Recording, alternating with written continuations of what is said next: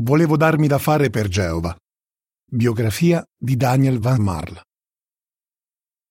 Salutammo un piccolo gruppo di persone che avevamo visitato vicino al villaggio Grambori, nel cuore della foresta pluviale del Suriname.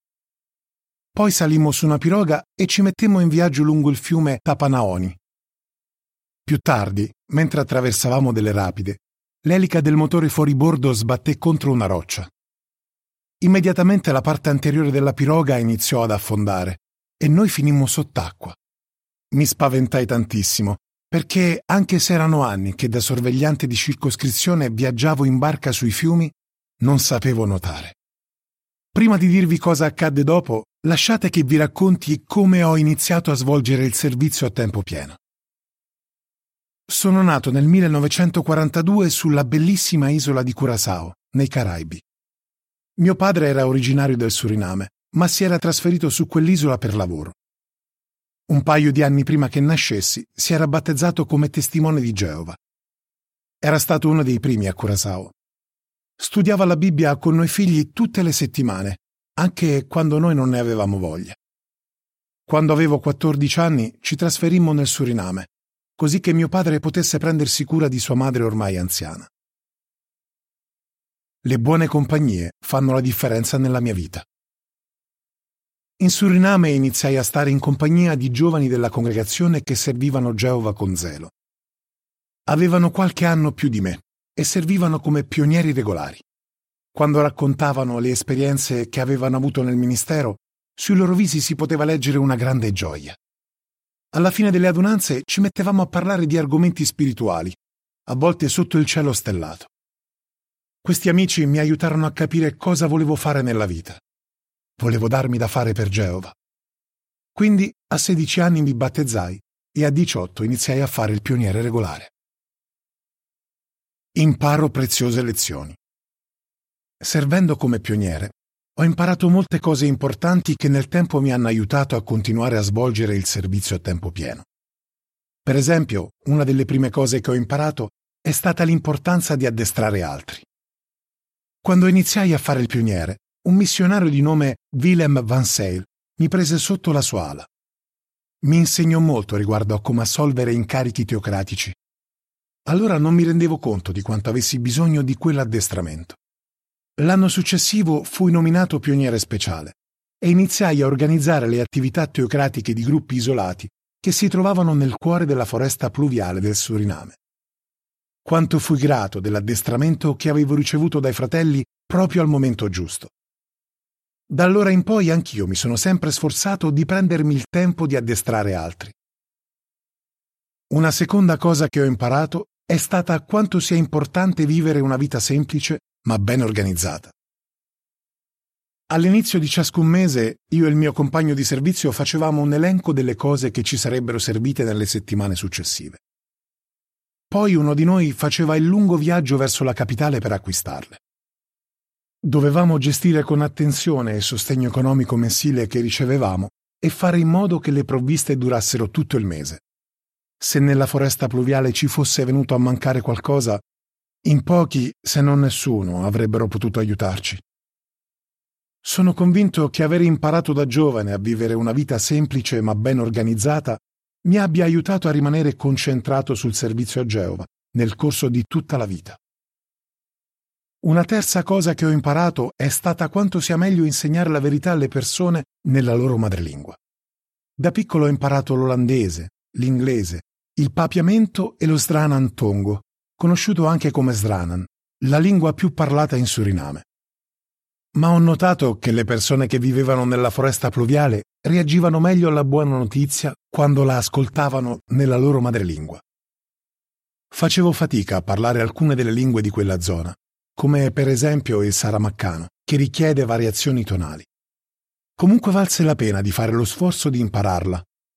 Nel corso degli anni sono riuscito a insegnare la verità a molte più persone proprio grazie al fatto che parlavo la loro madrelingua. Ovviamente qualche volta mi sono ritrovato in situazioni imbarazzanti.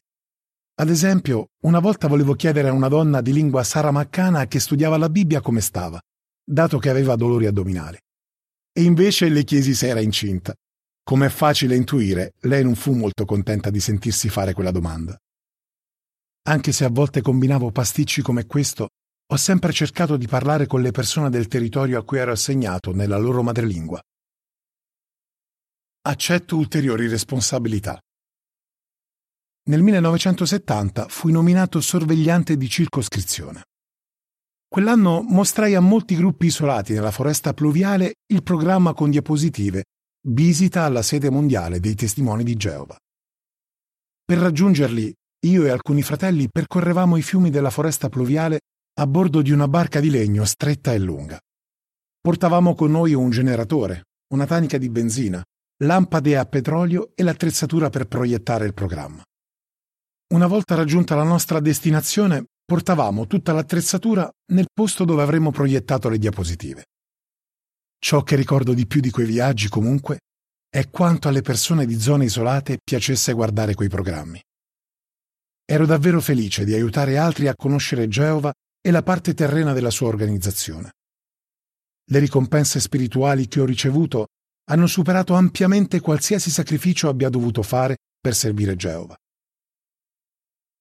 Una corda a tre capi. Anche se mi rendevo conto che servire Geova da single aveva i suoi vantaggi, desideravo avere una compagna al mio fianco. Quindi iniziai a pregare Geova in modo specifico per trovare una moglie che fosse in grado di affrontare con gioia le sfide del servizio a tempo pieno nella foresta pluviale. Circa un anno dopo iniziai a fare la corte a Ethel, una pioniera speciale che aveva dimostrato di avere spirito di sacrificio. Nutriva sin da piccola una vera e propria ammirazione per l'Apostolo Paolo e voleva dare tutta se stessa nel ministero come aveva fatto lui. Ci sposammo nel settembre del 1971 e iniziammo a servire insieme nella circoscrizione. Ethel era cresciuta senza molte comodità, quindi riuscì ad adattarsi bene al servizio nella circoscrizione nella foresta pluviale. Ad esempio, quando visitavamo congregazioni nel cuore della foresta, viaggiavamo leggeri. Ci lavavamo e lavavamo anche i nostri vestiti nei fiumi.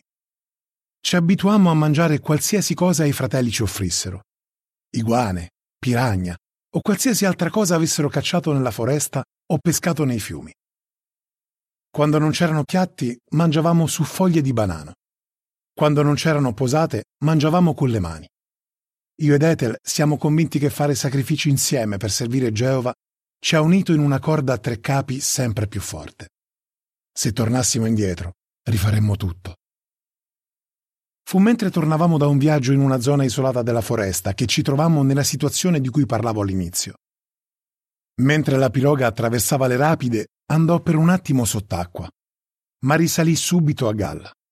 Per fortuna indossavamo dei giubbotti di salvataggio e non cademmo dalla piroga, che però si riempì d'acqua. Gettammo il nostro cibo nel fiume così da poter usare i contenitori per svuotare la barca dall'acqua. Dato che avevamo perso il cibo, ci mettemmo a pescare mentre scendevamo lungo il fiume, ma non prendemmo niente. Così pregammo Geova chiedendogli di darci il cibo per quel giorno. Subito dopo quella preghiera, un fratello gettò la lenza in acqua e prese un pesce così grande che mangiammo a sazietà tutti e cinque. Marito, padre e sorvegliante viaggiante. Dopo aver servito insieme nella circoscrizione per cinque anni, io ed Ethel ricevemmo una benedizione inaspettata. Saremmo diventati genitori. Quella notizia mi rese molto felice, anche se ero un po' incerto sul futuro. Io ed Ethel desideravamo tanto continuare a servire a tempo pieno, se fosse stato possibile. Nel 1976 nacque nostro figlio Etniel. Due anni e mezzo dopo arrivò il nostro secondo figlio, Giovanni. Dato che a quel tempo in Suriname c'era tanto bisogno, la filiale dispose che continuassi a servire come sorvegliante di circoscrizione mentre crescevamo i nostri figli. Finché i bambini erano piccoli, fui assegnato a circoscrizioni con poche congregazioni. Questo, in genere, mi permetteva di servire un paio di settimane al mese come sorvegliante di circoscrizione e di dedicare il resto del mese al servizio di pioniere nella congregazione dove eravamo assegnati.